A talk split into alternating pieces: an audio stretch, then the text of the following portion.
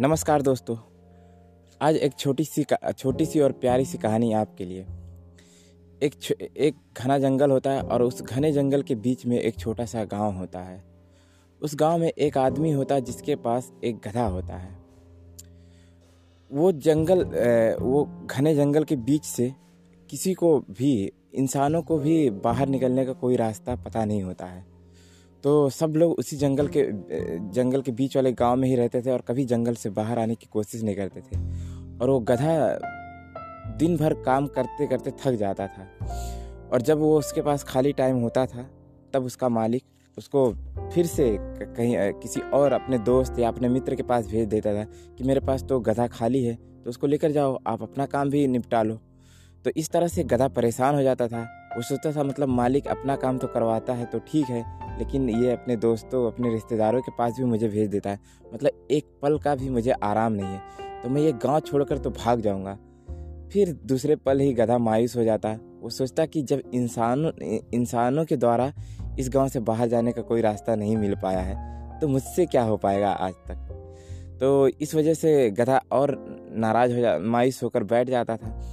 और फिर एक दिन ऐसा आया कि उसके हद की सीमा पार हो गई और वो परेशान हो गया। तो वह सोचने लगा कि आज कैसे भी आज रात को गधा गाँव छोड़कर भाग जाएगा। और होता यही है रात होती है, मालिक के सो जाने के बाद गधा चुपचाप निकलता है और गाँव से बाहर चले जाता है। और जब सुबह होती है तो पता चलता है कि, अरे, एक गधे ने रास्ता खोज लिया। एक गधा जंगल पार करके भाग गया। और हम, आज तक हम इंसान नहीं भाग पाए। और यही सोच, कुत्ते, बिल्लियों, ये भी सोचते हैं कि अरे यार, एक गधा जंगल पार करके चला गया, उसने रास्ता खोज लिया। और हम लोग तो फिर भी कुत्ते हैं, क्योंकि कुत्तों का सेंसिंग पावर, सेंस सूंघने की शक्ति तो बहुत ज़्यादा होती है। तो वो भी सोचने लगे कि हम भी पार कर सकते हैं। तो इस वजह से गधे के बाद कुत्तों ने भी रास्ता बना लिया, और उसके बाद बिल्लियों ने इस तरह गाय भैंस सब लोग रास्ता बनाते गए और फिर लास्ट में हार कर इंसान भी उसी रास्ते से आना जाना शुरू कर दिए। समय बदलते गया जंगल थोड़ा कटते गए और रास्ता तो वही था। कुछ दिन और बीता इलेक्शंस हुए तो उस गाँव के जो मुखिया थे, उन्होंने सोचा कि यहाँ पे रोड बना देते हैं, क्योंकि वो पगडंडी थी, कच्ची सड़क थी तो उन्होंने सोचा कि यहाँ पे रोड बना देते हैं। तो वो गए ज़िले पे अपनी सिफारिश लेकर तो वहाँ से एक इंजीनियर को भेजा गया उस रोड का नक्शा वक्शा बनाने के लिए। तो वो इंजीनियर्स आते वो इंजीनियर आता है और उसके बाद अपना सब कुछ मापने अपने लगता है, नक्शा वक्शा देखने लगता है। तो उसी गाँव के दो चार लोग आते हैं और बोलते हैं, सर, आप क्या परेशान हो रहे हैं? जब एक गधे ने रास्ता खोज दिया है तो आपकी आप तो इंसान है, फिर आपको इतना परेशान होने की क्या ज़रूरत आप उसी पर रोड बना दीजिए, हम लोग आराम से चले जाएँगे।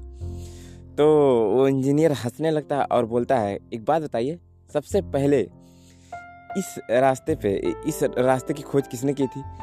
तो सब लोग थोड़ा अचंभित होते हैं और बोलते हैं, अरे, एक गधे ने इस रास्ते की खोज की थी, फिर कुत्ते बिल्ली, फिर इंसान भी आना शुरू कर दिए और इस तरह से अभी भी वो रास्ता चालू है।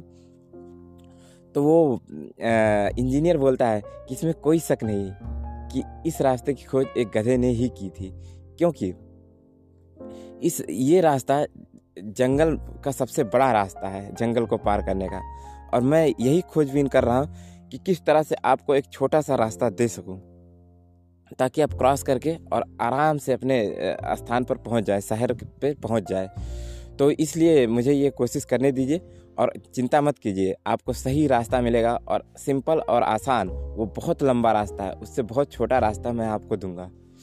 ये कहकर इंजीनियर अपने काम में लग जाता है।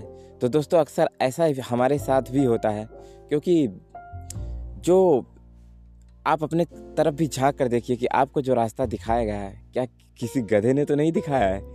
इसका मतलब ये है कि गधे के रूप में कोई इंसान भी हो सकता है, जो कि आपको रास्ता दिखा रहा है। लेकिन अब ज़माना बदल चुका है, समय बदल चुका है, सोच बदल चुकी है तो अपने सोच के हिसाब से रास्ता चुनिए।